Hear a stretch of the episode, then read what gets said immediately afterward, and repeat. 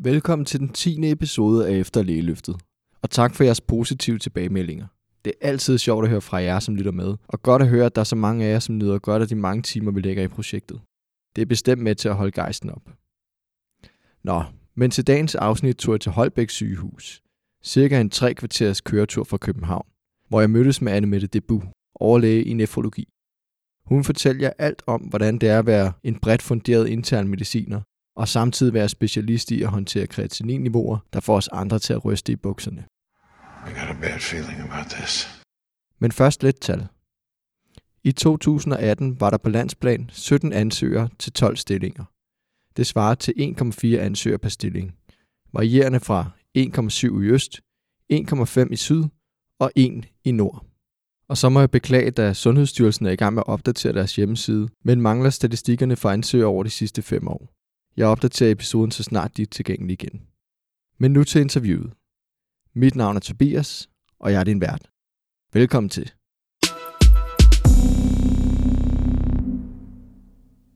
Jamen velkommen til, Anna Mette. Jo, tak. Mange tak, fordi du vil være med her. Ja, selvfølgelig. Øh, vi skal jo snakke om nefrologi i dag. Ja. Og øh, det har jeg glædet mig til. Men først så vil jeg gerne lige høre lidt om dig. Så vil du starte med at præsentere dig selv? Ja, det vil jeg. Jeg hedder Anne Mette Debu, og øh, jeg er overlæge i nefrologi i Holbæk. Og øh, jeg er uddannet fra Odense, og øh, havde min turnus i Herning. Øh, og på det tidspunkt havde man kirurgisk og medicinsk og praksis et halvt år hver sted. Øh, og uanset hvor jeg var, havde jeg ikke besluttet, hvad jeg ville være. Øh, så da jeg var færdig med min turnus, var jeg egentlig ret meget i tvivl stadigvæk. Øh, og så havde jeg alligevel en lille smule interesse for nefrologi, og havde ikke haft ret meget, og tænkte, at det skulle prøves af. Så jeg ville tage til København og prøve at få en, en uklassificeret stilling derovre. Og så har jeg været i nefrologien lige siden. Øh, det var en rigtig god afdeling, jeg kom ind på. Jeg kom til Herlev og blev rigtig godt modtaget. Øh, og gik videre til introduktion der, og fik min hoveduddannelse. Så, så er jeg blevet nefrolog. Ja. Ja. Og, og hvornår blev du færdig med din hoveduddannelse? Jeg blev færdig i 2013. Okay. Ja. Og så øh, din første afdelingslægestilling, har den været her på Holbæk? Så øh, da jeg, jeg sluttede et år herude i min hoveduddannelse og gik videre så, som afdelingslæge. Og så havde jeg blevet overlæge i 2015. Og vi skal snakke lidt mere om, hvad du laver til, til hverdag her, og vi kommer også til at perspektivere lidt ind til de, til de større hospitaler, hvor du også har, Mm. har været. Så, øhm, men allerførst så læser jeg traditionen tro Sundhedsstyrelsens definition af specialet op. Okay, ja. Intern medicin nefrologi omfatter forebyggelse, diagnostik, behandling, pleje, palliation og rehabilitering af patienter med sygdomme, skader og medfødte misdannelser i nyrer, herunder blodtryk forårsaget af sygdomme i nyrenes blodkar, svær hypertension og svære elektrolytforstyrrelser, samt nyresvigt og eller inflammatoriske nyresygdomme, hvor en immunosuppression og højteknologiske metoder som dialyse, plasmaferese og nyretransplantation kan være et led i behandlingen. I intern medicin nefrologi er der følgende kerneopgaver. Akut og kronisk nyresvigt, herunder dialysebehandling og eller plasmaferese, medicinsk nyresygdomme, primære, eksempel glomerulonefrit, og sekundære, eksempel diabetes nefropati, herunder kronisk aftagende nyrefunktion med behov for progressionshæmmende behandling. Så er der indlæggelsesforløb for kroniske dialysepatienter med dialyse og uremirelaterede komplikationer, samt ved anden sygdom og palliation. Udredning og medicinsk behandling af patienter og levende donorer til nyretransplantation og efterfølgende kontroller. Svær hypertension, inklusiv malin hypertension, og hypertension blandt gravide, inklusiv præeklamsi. Så er der svære elektrolytforstyrrelser, plasmaferese ved non-renale sygdomme, som svære lipidforstyrrelser, hyperviskositet og visse neurologiske sygdomme. Dialyse ved sjældne metaboliske sygdomme og forgiftninger. Er du øh, enig i den definition, eller er der noget, du vil, vil tilføje eller specificere? Nej, det lyder vist meget rigtigt. Mm. Ja. Og jeg synes heller ikke, der var nogle ord, som, øh, som sådan er helt uforståelige. Men øh, hvordan ser så en typisk hverdag ud for en afdelingslæge eller overlæge i dit speciale? Altså, øh, som man kan høre i definitionen, så er det meget bredt, mm. og øh, der er rigtig mange problematikker, som vi følger op på i nefrologien. Det, jeg godt kan lide, det er både det akutte og det kroniske, og den blanding af unge og gamle, man har i specialet. Altså, min, min hverdag er umiddelbart mest præget af kronikerne. Ja. Men selvfølgelig, når jeg har vagter, så ser jeg de akutte, og på stuegang ser man de akutte nefrologiske patienter. og jeg kan godt lide at se begge dele sådan ind imellem hinanden, så jeg ikke går lidt død i kronikerne, og at det bliver for tungt. Ja, ja. Så, så det er dejligt, det er blandet. Det er altid sjovt at have lidt af hver. Ja. Men hvis vi sådan prøver at dele det op i funktioner, så hvordan kunne en typisk uge se ud for dig? Altså, jeg har øh, fast øh, transplantationsambulatorium hver anden fredag, og jeg har peritoneal dialyseambulatorium også øh, cirka en gang om ugen. Og så har jeg stuegang cirka to gange om ugen, og så har vi ind imellem vores øh, vagter, hvor jeg går som bagvagt, og vores bagvagter herude, det er døgnvagter, hvor vi går hjem og har rådighed fra bolig fra klokken cirka 21. Så det er sådan en, en hel dag, Ja. går i vagt. Ja. Og det er sådan en typisk uge, Ja. vil jeg sige. Cirka en gang om ugen har vi en, en form for vagt, enten som bagvagt på hele medicinske afdeling, eller som relativt lang aften øh, vagt i dialyseafdelingen. Okay. Og øh, nu nævnte du ambulatorierne, og der nævnte du blandt andet dine egne ambulatorier som peritoneal dialyseambulatorie og øh, transplantationsambulatoriet. Ja. Hvilke andre ambulatorier har I i nefrologien? Altså, vi har øh, mange sådan øh, blandet intern nefrologi, hvor vi har hypertension og diabetes og glomerulonefrit kontroller. Og de fleste er blandet, så dem, der sidder i ambulatorier, har lidt forskelligt. Okay. Ja. Okay. Og hvad, hvad kunne sådan være typiske henvisningsårsag øh, årsag til, til sådan et ambulatorie? Altså en klassisk, det kan være en diabetiker, der er gået hos egen læge og øh, kontrolleret der rigtig fint ind til kreatinin, måske overstiger 250. Ja. Øh, eller de begynder at få proteinuri måske på 1, 2, 3 gram. Så skriver egen læge til os og, og hører, om ikke vi kan følge op på patienterne. Og det gør vi gerne på det tidspunkt. Når øh, clearance kommer under 30-25 cirka, Ja. så begynder der at blive behov for noget ekstra medicin, som vi udleverer fra ambulatorierne. Ja. Så, så det kontrolleres via en, en speciallæge i nefrologi, og det er fint på det tidspunkt. Og hvad er det for en slags behandling, I typisk giver? Hvad, hvad for noget medicin er det typisk, I har med at gøre som nefrolog? Altså, vi øh, vil gerne holde øh, stramt kalkstofskifte for eksempel. Så vi giver nogle fosfatbindere, og vi giver noget, øh, noget D-vitamin supplement for at holde øh, balance i kalk og D-vitamin. Og så kan vi, øh, når de er dårligere nyremæssigt, så begynder vi at give noget EPO, som er en indsprøjtning, man giver en gang om ugen eller en gang om måneden cirka. Og øh, ja, altså, det er nok det, vi bruger allermest. Mm. Og så selvfølgelig de transplanterede, de får selvfølgelig deres øh, immunsuppression fra os også. Hvor man kan sige, at den del er der måske lidt immunologi i det også. Altså det Mm. er der jo, øh, kan man Ja. sige, med de transplanterede. Mm. Så, så, så det, er, det er meget bredt. Ja. Og øh, det øh, generelle ambulatorie, det er rigtig forstået, at det er sådan også det, I kalder lidt øh, prædialyse ambulatorie. Ikke? Så det er patienter, der endnu ikke er i dialyse, og Ja. I følger dem fra de henvist, Mm. næsten til, ja, faktisk oftest til, at de skal i dialyse. Ikke? Ja, altså man kan sige, når man siger prædialyseambulatorium, så tænker man tit, at patienterne måske har en clearance på 15 eller mindre, hvor de øh, nærmer sig øh, dialyse eller transplantation. Så det bliver lidt mere øh, intensiveret der til sidst, hvor man skal være lidt på duberne med at, at regne ud, hvornår tror vi, at patienten får dialysebehov eller transplantationsbehov. Ja. Så vi rammer, at de har en dialyseadgang eller er blevet udredt til transplantation, helst inden de skal i gang med, med dialysen. Ja. Fordi på den måde, så får vi allermest ud af patientens øh, restlevetid, hvis vi transplanterer dem i tid. Hvis de kommer i dialyse i måske et år inden, fordi man ikke har været ordentligt i gang med udredning, så giver det lidt dårligere forløb for patienten. Okay. Mm. okay. Og hvor tit ser I egentlig jeres patienter ofte, sådan som, kan man sætte en uh, tommefingerregel? Ja, det, altså det kan man godt. Sådan, kronikerne, som der ikke øh, er stor øh, udsving i, cirka hver fjerde måned. Okay. Altså i de der interne, øh, eller hvad hedder det, generaliserede medicinske, nefrologiske patienter. Og I får lov til at følge jeres patienter på, på lang sigt, kan man sige. Det gør vi. Ja. Ja. Mm. Ja. Og øh, så er der bagvagts forvagtsfunktionen. Hvad er det for nogle patienter, der typisk kommer ind akut der i vagten? Jamen, øh, det kan være vores kronikere, der øh, er blevet akut dårlige, enten med infektion eller med overhydrering. Vi har øh, vores hemodilysepatienter for eksempel. Øh, nogle af dem har slet ikke noget diurese, og øh, de kan risikere at få drukket for meget, og så kommer de ind i svær overhydrering. Og det er jo et billede med lungeødem og svært højt blodtryk, og nogle er i kramper, og øh, de kan være meget akut dårlige, og så skal man lancere akutte dialyser på sådan en patient. Mm. Det kan være, øh, det kunne være en ting. Og så kan der også være de akutte glomerulonefritter for eksempel, eller øh, altså for eksempel nogen, vi ikke kender, som kommer ind med en kreatinin på 1500 måske, øh, opdaget, fordi patienten har gået og skræntet i nogle uger eller sådan noget. Ja. Øh, og de er jo også meget interessante at få ind, og der kommer en nefrolog hurtigt ind med en lang plan med blodprøver og øh, udredning med ultralyd og sådan nogle ting, for at se, har vi en kroniker, som aldrig er opdaget, eller er det noget akut nu og her?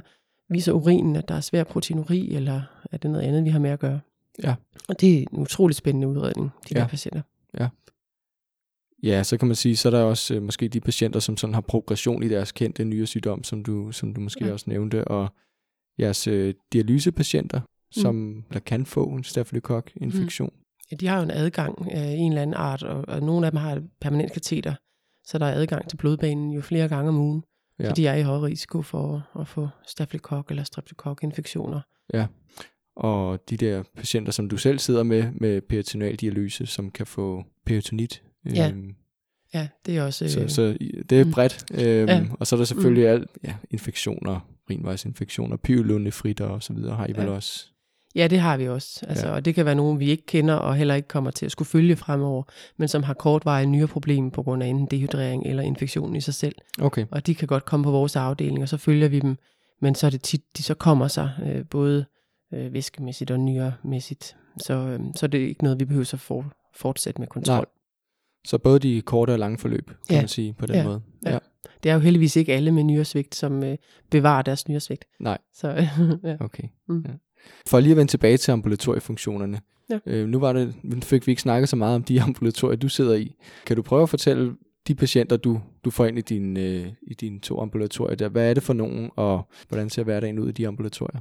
Altså, i dag har jeg siddet i transplantationsambulatorium, øh, og øh, ude hos os her i Holbæk, der har vi gjort sådan, vi ikke har sygeplejersker, så det, der er kun en læge på. Så jeg har 20 minutter per patient, cirka, og de kommer ind, øh, de har transplanteret, og øh, i hvert fald et halvt til et år siden, og ellers øh, måske længere tid siden. Og så følger jeg dem cirka hver fjerde måned. Ja. Og det jeg gør, jeg kigger på blodtryk, jeg kigger selvfølgelig på deres blodprøver, ser deres immundæmpende ligger som den skal, tjekker at der ikke er kommet nogle komplikationer til deres øh, immunsuppression. Det kan være, det, vi skal være sikre på, at de bliver fuldt op med en dermatolog, være sikre på, at der engang imellem laves en DEXA-scanning for at se, om de afkalker for meget prednisolonbehandling for eksempel. Øhm, og så skal det være noget med, om deres grundsygdom holdes øh, væk. Nogle af dem har haft glomerulonefritter, som kan komme igen. Så det er også en del af det, når jeg ser patienterne. Ja. Og så generelt en snak om, hvordan, hvordan de har det. Okay.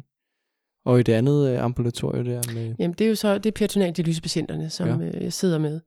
Og øh, der har vi en halv time per patient, og der er en sygeplejerske med i det ambulatorie. Der er tit en masse øh, praktiske ting omkring øh, selve det rør, de har i maven, der skal, der skal renses omkring, der skal skiftes forbinding, nogle gange skal slange også skiftes. Så, øh, og ellers er der også en kontrol af blodprøver og generelt, hvordan behandlingen går. Det er jo en hjemmebehandling, så patienterne de kommer med alle deres data, og så skal vi snakke om, om det er en optimal behandling, de får. Ja, Så. og vi bør måske også lige for lytternes øh, skyld Mm. lige definere peritonealdialyse. Hvordan Ja. er det sådan, det, hvad er det egentlig, og hvordan øh, foregår det? Altså, øh, man bruger peritoneum som øh, dialysefilter. Og det vil sige, at man får et p-rør, hedder det, ind i maven, og så ligger det inde blandt tarmene. Og så kommer man væske ind i maven, og det væske, det danner ligevægt øh, med den membran, over den membran, som så er peritoneum, med, øh, med affaldsstoffer og sådan noget i, i blodet. Øh, og det gør man gennem hele døgnet, øh, hvor man har væske i abdomen, så der dannes hele tiden en udrensning af affaldsstoffer. Ja. Så man tømmer det beskidte vand ud, og så fylder man noget nyt på. Ja. Og på den måde kører det sådan i ring. Og det er en øh, vældig effektiv måde, og det gør også, at øh, patienterne de har ikke meget udsving i deres mængde af affaldsstoffer. Det er sådan relativt stabilt øh, gennem døgnet og gennem ugerne, hvorimod hemodialyse, der kører det meget op og ned, Mm. fordi det kun kommer cirka tre gange om ugen. Ja. Så, så det her det er sådan lidt mere stabilt og lidt mere blidt, mener man, at det Ja. ja. nok er. Og det er også tit det, vi starter med. Det er det, vi anbefaler, at man starter med, når man starter dialyse op. Og man kan sige, det giver jo også en, en vis frihed til patienterne, at de ikke skal være her Det øh, det. tre gange om ugen, kan man sige. Eller? Ja, lige præcis. De fleste, de står for det selv derhjemme, eller får måske en hjemmeplejer til at stå for det. Man kan både gøre det i dagstid, og man kan også have sådan en maskine, der kører om natten. Mm. Og den om natten, den kan hjemmeplejen stå for, så patienten faktisk slet ikke behøver at involveres i det. Ja. Så det er jo godt for de ældre og dem, som ikke øh, synes, de har lyst til at varetage deres behandling selv. Ja. Så stadigvæk kunne få det hjem og være fleksible på den måde. Og så kan man sige, at selve at, at indsætte p-dialyserøret er noget, I gør i samarbejde med, med tarmkirurgerne. Ja. Kan du fortælle, hvordan det foregår? Altså, øh, vi ligger øh, cirka 50 procent af vores rør, dem ligger vi uden noget ultralyd eller noget som helst. Dem ligger vi, vi kalder det blindt. Det lyder sådan lidt voldsomt, men øh, det betyder bare, at vi kan ikke se ind i maven, hvor vi ligger det. Så der guider vi os lige så stille og roligt med en nål og øh, vand og sådan noget, for at se, hvor vi er henne, og lægger røret ind, uden at kunne se, hvor det lander. Øh, og så de, de resterende 50 procent, dem får vi øh, kirurgen til at hjælpe os med, så de, får, øh, de bruger laparoskopi. Og så kan vi se, hvor vi lægger røret ind, og vi kan se, om der er adherencer eller noget andet. Og vi bruger det til dem, der er meget overvægtige, eller hvis der er cicatriser fra tidligere operationer eller sådan noget, for at være sikker på, at abdomen er, er egnet. Ja. Også hvis der er nogen, der har brok, så kan vi risikere, at der at øh, måske tarmen sidder øh, adherent op til buhulen, der hvor vi går ind eller et eller andet. Ja. Og det er kirurgen, der gør det, og så står nefrologen ved siden af og lægger p-røret ind. Okay. Ja. Så, så man kan sige, det, det er meget bredt, og, øh, Ja. Og også, altså I fungerer lidt som, som den almindelige praktiserende for den nye syge, ikke? Altså Jo. fordi I jo ofte, Ja. altså I ser patienterne ofte måske, men, øh, men ofte er det jo også, de nye sygdomme er nogle, så vidt jeg har forstået, nogle, nye, nogle sygdomme, som jo ind, indbærer øh, påvirkning af mange ting. For eksempel kar og ens risiko for blodpropper, og øh, så har Ja. jeg patienter med diabetes og Mm. Så videre. Så, så det er meget, meget bredt. Jamen det er det, og, og de er jo ret syge desværre, dem der er i dialyse. Langt de fleste af dem har øh, en del øh, forskellige sygdomme bag sig. Mm. Så, øh, så det er nogle meget syge mennesker, og der er meget, vi beder dem om at gå til egen læge med, fordi okay. Det måske ikke har noget med dialysen at gøre, men egen læge er tit meget tilbageholdende, fordi så snart kreatininen er 500, så, så er der bare rigtig meget medicin, de ikke kan tåle, og. Mm. der er mange ting, man skal tage i betragtning, når man sådan ser på sådan en patient, og egen læge vil helst være fri. Ja. Så derfor så ender det med, at vi tit står med problematikkerne. Men selvfølgelig meget af det, som du siger, er, er på grund af deres nyresygdom. Øhm, så man kan sige, at det er desværre kronikere. Ja. Mm. Hvad er det oftest, patienterne til sidst dør af i forbindelse med en nyere sygdom? Hmm, altså, man, øh, altså hemodilysepatienterne for eksempel, de dør tit af, af deres dårlige karstatus. Altså det er tit det, der, der går galt. Øhm, det er også diabetikere og hyperten, eller hypertonikerne. Øhm, det er nok det. Desværre, selvom vi prøver at forebygge og sådan ting, så, er, så bliver de bare slidt. Og når de kører hemodialyse, så øh, det, de dør af tit, er øh, blodpropper eller Okay. hjertestop. Ja. Men også infektionerne, de fylder der også noget. Ja. Mm. Okay. Så er det rigtigt forstået, at, at det med at mindske deres kardiovaskulære risiko er også en stor del af jeres arbejde? Ja, det er det absolut. Øh, specielt hos kronikerne, som går i ambulatorierne. Det er altså lang tid inden de bliver dialysekrævende. Der skulle de gerne have velreguleret blodtryk og helst ikke have en diabetes ud af kontrol og sådan ting, fordi det er det, er det der slider på patienterne. Ja. Og man siger også, at overlevelsen på en dialysepatient er ekstremt dårlig i forhold til baggrundsbefolkningen. Okay. Så hvis man er relativt ung og kommer i dialyse, så er ens restlevetid desværre øh, ret kort. Ja. Så, hvis man ser på det som gennemsnit. Ja. Så altså nogle mennesker, som er meget syge, som vi skal prøve at hjælpe, og som ikke jo selv går og tænker på, at de er så syge. Fordi det er ikke en kræftdiagnose for eksempel, eller Mm. øh, og det er noget folk, de tager meget alvorligt jo, og bliver bange for. Men nyresygdom er noget andet, og noget, lidt, noget man ikke hører så meget om, og ikke ved så meget om. Men det er en ekstrem farlig sygdom, desværre. Mm. Ja. Har I oftest problemer med at få patienterne til ligesom at, at holde ved jeres behandling, eller sådan, øh, altså compliance-problemer, kan man sige, som du siger, at det er ikke en kraftdiagnose, det, Mm. det er noget lidt mere uforståeligt for dem, der ikke har forstand på sundhed. Altså jeg vil sige, det sværeste er nok dem, som øh, ikke er blevet meget syge endnu, men som har alle de her lidt øh, usynlige sygdomme, som vi skal forebygge. Altså man kan ikke mærke, at man har højt blodtryk. Man kan heller ikke mærke, at ens blodsukker måske ligger på 10. Øhm, det, det kan være svært at forstå, at den forebyggelse giver nogle gode år i den sidste ende. Mm. Så det er måske der, vi har flest med compliance-problemer. Jeg vil sige, når de første startede dialyse, så langt de fleste, de kører deres behandling, som de skal. Ja, okay. Hvor starter man i, i virksomheden her som, øh, som yngre læge? Hvilke funktioner får man lov til at sidde i ambulatoriet for eksempel? Ja, altså øh, vores yngre læger i nefrologisk afdeling, de får lov at sidde i sådan et yngre lægeambulatorium, hvor de tager imod nye patienter og øh, også en gang imellem ser en kontrolpatient. Ja. De sidder ikke med dialysepatienter alene. De kommer Nej. nogle gange over i hemodialysen, men så plejer vi at sende en, en ældre læge med, hvis, hvis vi kan. Fordi det er altså nogle meget specielle problematikker, og hvis ikke man er speciallæge og ikke har særlig interesse i det, så er det altså noget af det er jo helt sort snak for en, en ung læge, der kommer over et, øh, for eksempel i hemodylysafsnittet. Men altså i ambulatoriet, der tror jeg, de er glade for at sidde og tage imod de nye patienter. Der er en henvisning, de kan se, hvad det drejer sig om. De skal lave en journal, og de skal nå at tænke, hvad er det for en patient? Er det her en kroniker, vi har med at gøre? Hvad for en undersøgelse mangler vi? Har vi ultralyden for eksempel? Øh, og så ligge en plan, i hvert fald indtil der kommer en speciallæge øh, ind over og kan sige god for den, men nå at tænke sig om og se, hvad er det for et forløb, jeg forventer, den her patient skal igen. Det er både lærerigt, og jeg tror helt sikkert, at de yngre læger er glade for ambulatorerne. Ja. Også. ja. Hvad laver man ellers så som ung læge? Øh, rigtig meget stuegang. Ja. Øh, og det er jo der, man ser både dem, som kommer ind med akut nyresvigt bare på grund af en blærebetændelse måske, eller en dehydrering, som kommer sig. Og det er også der, de ser øh, de akut nyresyge, som fejler et eller andet, måske en veners eller en anden glomerulonefrit. Og det er nogle spændende patienter at se. Desværre herude i Holbæk, hvis de kommer ind med det, vi tror er en form for glomerulonefrit, så sender vi dem videre til Roskilde til biopsi. Så det er tit, vi ikke får lov at følge dem helt til dørs herude. Okay. Det, vi har ikke biopsifunktion herude. Nej. Så, og så er det de større hospitaler, der tager sig af dem, der skal have immundæmpende på grund af glomerulonefritter. Okay. Så, så de bliver heller ikke fuldt her efterfølgende, de har fået deres Og diagnose? de, eller? jo, det kan de sagtens. De kan godt komme tilbage hertil. Altså, vi har også nogle glomerulonefritter, som er blevet diagnostiseret med biopsi fra Roskilde, men hvor vi så varetager behandlingen. Okay. Så, men vi har ikke plasmaferese for eksempel her, og der Nej. er nogle ting, som vi ikke kan varetage herude. Okay. Øhm, og det bringer os lidt videre til det næste spørgsmål, sådan hvis vi skal sige og perspektivere lidt til de store hospitaler her i landet. Mm. Hvilke opgaver har man øh, der som højt specialiserede funktioner? Øhm, altså, de varetager jo transplantationerne, for eksempel på Rigshospitalet. Der har vi tre centre i Danmark, øh, Skyby og Odense og Rigshospitalet.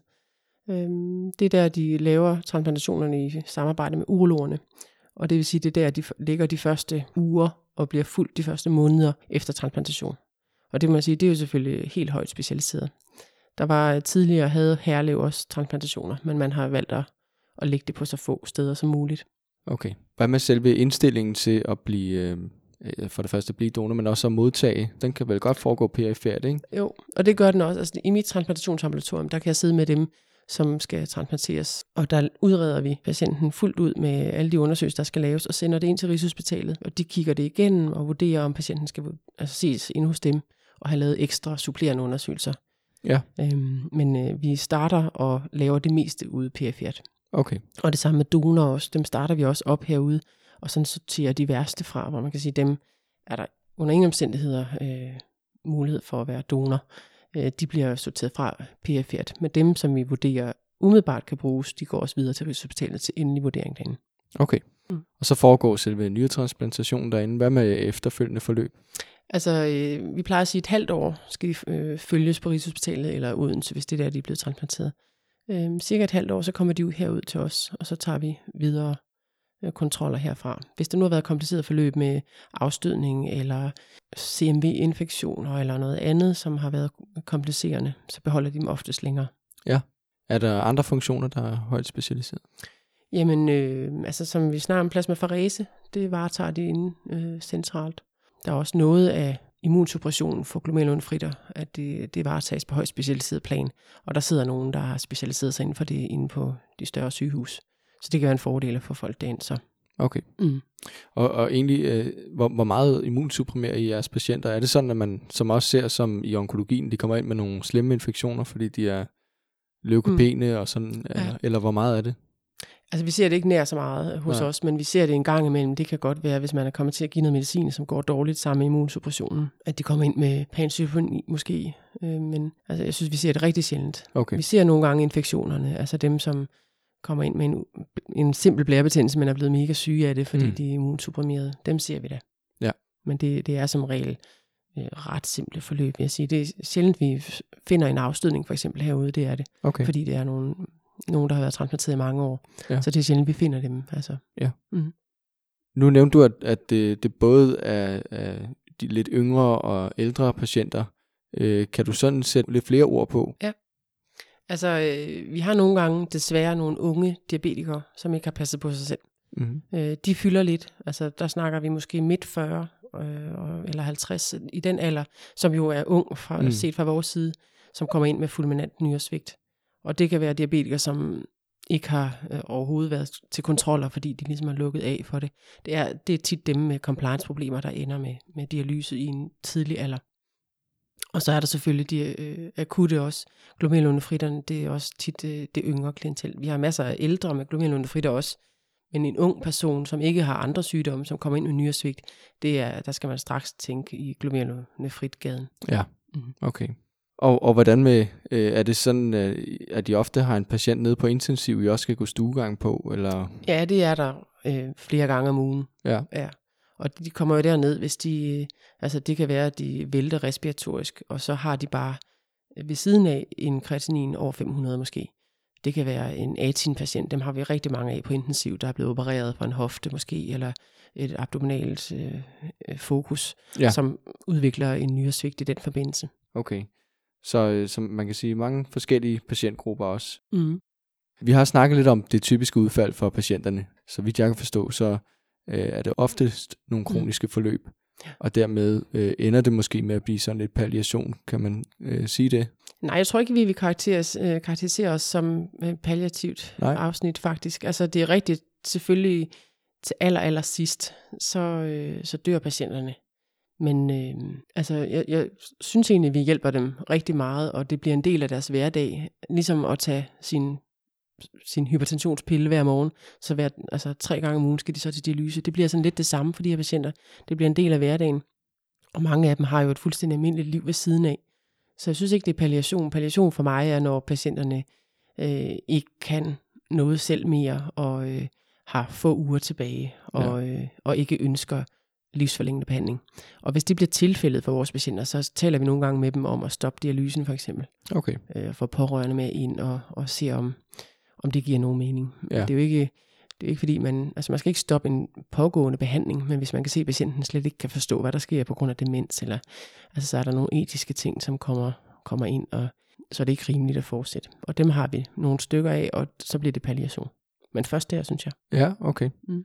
Hvad, øh, hvad finder du selv øh, mest spændende ved nefrologien? Der er rigtig meget spændende i nefrologi.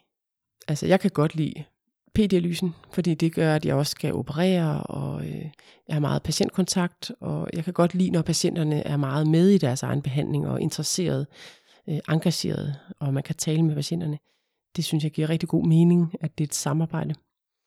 Øh, og så kan jeg godt lide det, at der både er unge og gamle, og Øhm, altså jeg kan godt lide, at der er noget akut og noget kronisk. Jeg er ikke en akut læge, der har lyst til at, at være ude med, øh, altså med for meget stress på min vagt og sådan noget. Der må godt være noget, og øh, der må også godt ske noget, men, men jeg har ikke lyst til at have et stresset arbejde som sådan. Nej. Jeg kan godt lide, når der kommer noget akut, og det er ren nefrologi. Øh, men det sker ikke hele tiden, så derfor så, jeg tror, det er derfor, jeg synes, det er spændende. Hvis det mm. var hele tiden, så ville jeg nok ikke synes så godt om det. Nej. Så det, det mix med det kroniske og akutte, øh, nogle udredninger, og så det, at de fejler så meget. Og man kan sige, at nefrologien har jo, den er ekstremt bred med diabetes og hypertension og hjertekarsygdomme, og vi har et godt samarbejde med mange forskellige specialer omkring patienterne. Så øh, det kan jeg godt lide. Jeg kan godt lide, at, at man ved rigtig meget. Det gør man som nefrolog. Mm. Man ved rigtig meget om intern medicin. Det er også min erfaring, at mm. hvis man savner et svar på et eller andet, så kan man næsten altid ringe til nefrolog. ja. øhm, og samtidig er jeg jo super specialiseret, kan man mm. sige, fordi også som du siger, mange læger har en form for berøringsangst med, ja. med nye syge. Ikke? Øh, jeg tror også, det er det, altså, når man skal snakke speciale valg, at øh, folk de hører om væske- og elektrolytforstyrrelser, og de hører om glomerulonefritter, og så går der en klap ned, og så hører man aldrig om nefrologi igen. Ja. Fordi det er jo det er helt umuligt, når man hører om det de første gange. Altså, det, det, er helt, det er simpelthen så svært og kompliceret. Jeg kan sagtens forstå, at folk de ikke synes, det er umiddelbart interessant, men det er, altså, det er rigtig, rigtig spændende. Og øh, når man bliver nefrolog, så bliver man jo subspecialiseret, og man lærer jo nogle af de her ting. Og jeg kan jo heller ikke al nefrologi. Øh, jeg er subspecialiseret inden for p-dialyse for eksempel. Så, øh, så der er der stadigvæk nogle ting, som, som jeg ikke husker om at slå op, mm. når der kommer en patient med et eller andet helt specielt. Mm. Så og det er sådan, håber jeg, at det er i alle specialer. Ja. At det ikke kun er mig. jo, det er det, det, er det formentlig. mm. Altså jeg tror, når man, når man skal vælge speciale, så er det meget afhængigt af, hvor du kommer hen, og hvordan du bliver modtaget. Fordi man kan ikke prøve alle specialer. Mm. Det er der ikke tid til og energi til, så øh, man skal vælge noget ud, hvor man nok tænker, hvad for en personlighed man har, øh, passer det til de mennesker, der er i det speciale. Altså er du, er du til det akut, eller er du til det kroniske? Øhm, er du meget medicinsk interesseret, eller er du lidt mere øhm, interesseret i noget med hænder? Altså der er sådan nogle overordnede ting, man skal tænke over, og det med vagtbelastning har jeg også tænkt meget over, da jeg gik i, øh, skulle tænke over, hvad jeg ville være. Jeg ville ikke være et speciale, hvor jeg skulle stå og operere om natten, for eksempel. Og nu er jeg kommet ud på et sygehus ude i Holbæk, som er jo et, et ydersygehus, kan man sige, hvor vi har, når vi har medicinsk bagvagt, så er det hele medicinsk afdeling, vi er bagvagt for. Så det vil sige, der ser vi lunge og gastro og kardiologi jo i vores vagter. Og det er meget fedt at se det der brede jo. Mm. Og, det, og det, det kan man sige, det er jo så, kan man sige, fordelen ved at være lidt perifert, det er, at hvis man kan lide den, den brede medicin, særligt som, som yngre læge, så får man i hvert fald den, øh, i og med, at I har ansvar for øh, hele medicinske afsnit, som er været 120 sengepladser eller sådan 160, ja. Med alt muligt blandet. Øhm, Det holder der også i gang, ikke? Det er jo rart at vide øh, noget om det nyeste inden for diabetes og, og øh, kardiologi og sådan nogle ting. Også specielt som nefrolog, som jo er bred i forvejen. Det er vigtigt at holde det ved lige, de her andre sygdomme. mm-hmm. Så, Ja. så jeg, synes, jeg synes, det er rart. Så længe jeg ikke har vagt hver dag, så øh, kan jeg godt lide det brede også. Ja, Og det giver også et godt samarbejde. Så, så det, det er hyggeligt at være på et mindre sygehus på den måde. Man Ja. kender de andre specialer jo. det har sin fordel. Mm. Hvordan, nu er nefrologi jo sådan, i hvert fald relativt et mindre speciale i forhold til nogle af de andre øh, internmedicinske specialer. Hvordan er det med at få slutstillinger i, i sådan regelrette nefrologiske stillinger? Øh, er, det, er det svært, eller Nej, det Okay. er ikke svært. der er nok til alle? Ja, det vil jeg mene. Ja. Altså, vi øh, har ledige stillinger herude, men øh, problemet er, tror jeg, de fleste steder, at der er begrænsede midler, og nogle af de stillinger, der er, de bliver lukket på grund af besparelser. Men øh, der er, så vidt jeg ved, ingen arbejdsløse nefrologer. Okay. Også værd at have med i sin betragtning, mm-hmm. når man Mhm. vælger speciale, synes Ja. jeg. Hvis vi sådan skal øh, perspektivere lidt til, til andre måder at have karriere på, end, end den regelrette hospitalslæge, Ja. er, der, øh, er der andre muligheder inden for nefrologien? Øh, altså, Man ser vel ikke rigtig privatpraktiserende nej, altså, jeg tror, der er tre praktiserende øh, læger i Danmark, øh, som har nefrologi Ja. praksis. Ja. Men jeg tror faktisk, de er på vej til at lukke. Okay. Og det har været, tror jeg, lidt hypertensionspatienter, der er blevet fuldt de steder. Ja. Så, så der er ikke rigtig tradition for det. Og det er også rigtig svært. Det er et meget økonomisk tungt speciale, fordi mange af dem er dialysepatienter. Så, øhm, så det, det kan man ikke rigtig flytte ud. Vi har ikke nogen private dialysestationer for eksempel. Det kunne man jo godt måske forestille sig, at nogle af, af vores leverandører, at de havde interesse i. Men øh, jeg tror, det bliver for dyrt til Ja. at gøre det privat. okay. Så, så det er offentligt det hele. Ja. Mm. Hvad med sådan noget som for eksempel øh, sådan noget hypertensionsklinikker? Er måske Ja. sådan, kan man sige, en lidt alternativ måde at være nefrolog på. Kan du prøve at forklare, hvad, hvad det er? Og... Altså, vi har ikke nogen nefrologer, der sidder i regelrette hypertensionsklinikker. Jeg tror, på sygehuset er der nogen, der sidder i hypertensionsklinikker, men i det private, som praktiserende, der er det, det levn fra tidligere, der Ja, sidder okay. med det. Ja. Okay. Men det kunne man, man kunne jo godt have det, men jeg tror mere og mere går det over til almindelige praktiserende læger. Det Ja. er kun de avancerede, dem der får 4-5 stofsbehandling, der ryger på sygehuset. Ja. Og det er trods alt ikke en særlig stor gruppe. Og når det bliver så komplekst, så er det rart at have det på sygehuset. Mm. Og er det rigtigt forstået, det ofte er i samarbejde, eller i hvert fald klinikkerne, er der, hvor der også er kardiologer på, Ja. eller Ja, og endokrinologer? Og sådan? Rigtig meget sammen med kardiologerne, ja. Okay. Så umiddelbart er det nefrologi et hospitalsbaseret speciale, kan man sige. ikke? Ja, Så øhm, andre ting, så kan man sige måske sådan noget som industrien er der vel altid mulighed for som intern mediciner, mm. forskning. Øhm, Ja. Jeg hørte faktisk om, om noget med læger uden grænser, øh, som har et eller andet med nogle læger, som bliver sendt ned til sådan nogle øh, øh, naturkatastrofer, hvor øh, der er nogle mennesker, som har, har været udsat for, for stort traume, og så der har rhabdomyolyse. Og, okay. Ja. øh, så der ved jeg, at der er Mhm. sådan en lille gruppe af, Ja. af læger, der, der kan blive udsendt der. Ja. Øhm, Altså jeg tror, hvis du som nefrolog gerne vil til altså arbejde øh, som frivillig i, i udlandet og sådan noget, så skal du være indstillet på, at du bliver akutlæge. Mm, Øh, og selvfølgelig er der nefrologi i akuten også, øh, som du siger, for eksempel rhabdomyolyse. Men problemet med de steder, man så bliver sendt ud, der, er meget, meget sjældent, der er dialysekapacitet. Det er alt for dyrt, og Mm. det kræver sterile forhold og sådan ting. Så øh, tit vil det være svært at behandle folk Ja. optimalt de her steder. Men selvfølgelig som nefrolog, hvis man har en, en rejseånd i sig, og har lyst til de akutte ting, så, så kan man jo altså masser af muligheder. Ja. Ja. Man er trods alt en rigtig dygtig intern medicinsk læge, så du ved rigtig mange ting som nefrolog, så du kan mange ting. Mm. Du behøver sikkert være nefrolog, men øh, jeg tænker, de fleste er i hvert fald ansat på sygehus. Så der er også mulighed for at blive ansat i en akutmodtagelse? Er det det, jeg det tror jeg da. sige? det ja. tror jeg sagtens, man kunne. Ja. Og vagtbelastning har vi snakket lidt om. De unge læger har Mm. måske 3 til fire vagter om måneden. Hvor- Hvordan med jer, øh, jer afdelingsoverlæger? Ja, altså vi har, vi har nok cirka en weekend om måneden, og to vagter som bagvagt, og så har vi måske to eller tre aftendialyser. Okay, Det er sådan nok min måned ser ud, cirka, Ja. som nefrologisk overlæge herude. Altså inde i, øh, inde i byen, hvor du, har en, hvor du kun er læge på en nefrologisk afdeling, så er det tit sådan, at du har lidt længere vagter, men hvor du så er, øh, er til rådighed hjemmefra. mm. Så, men så er det så ren nefrologi jo. Okay. Vi har også herude i Holbæk, der har vi en øh, nefrologisk beredskabsvagt, som er en telefon. Ja. Så vi har en telefon øh, cirka 4-5 dage om måneden, hvor vi hele døgnet skal passe en telefon, så der altid er mulighed for at ringe til en nefrolog.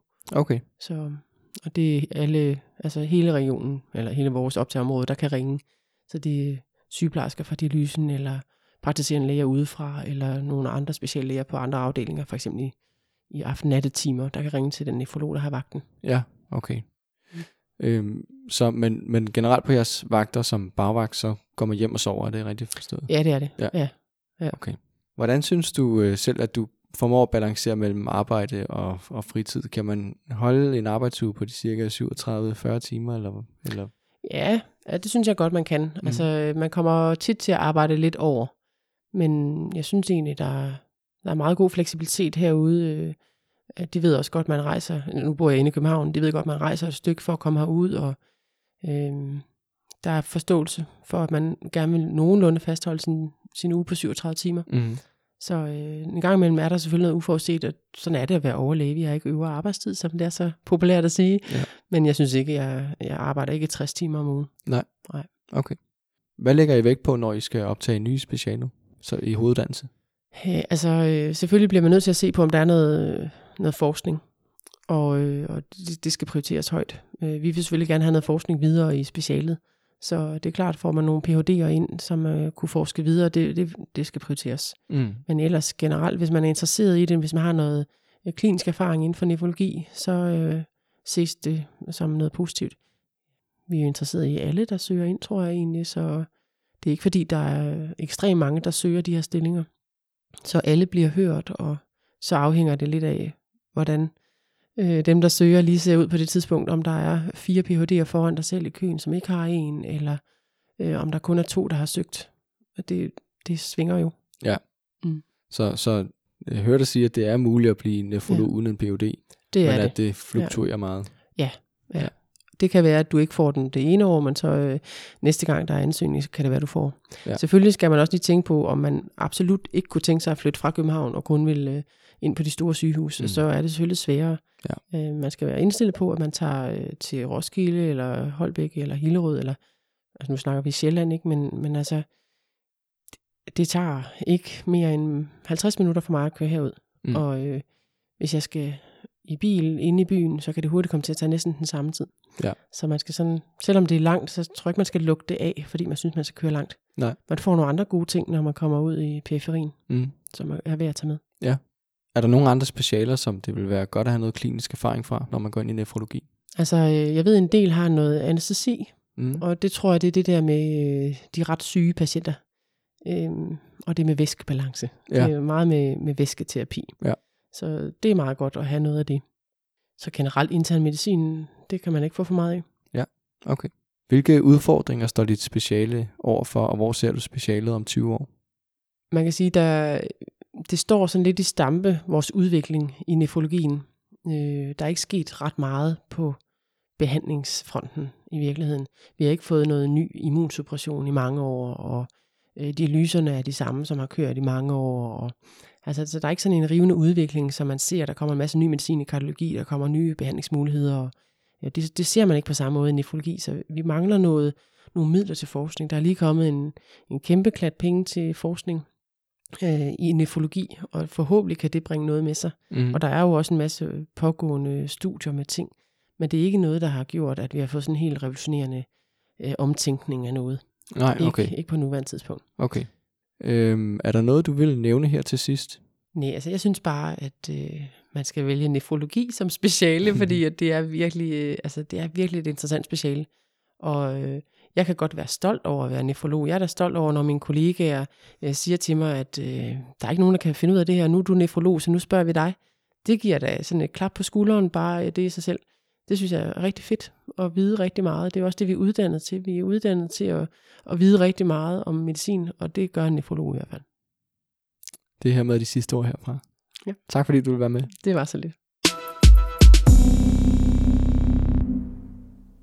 Som altid kan jeg anbefale at besøge Yngre Nefrologers eller Dansk Nefrologisk Selskabs hjemmeside for mere. Som jeg også nævnte i interviewet, så sender Læger Uden Grænser en lille gruppe af nefrologer til diverse naturkatastrofer.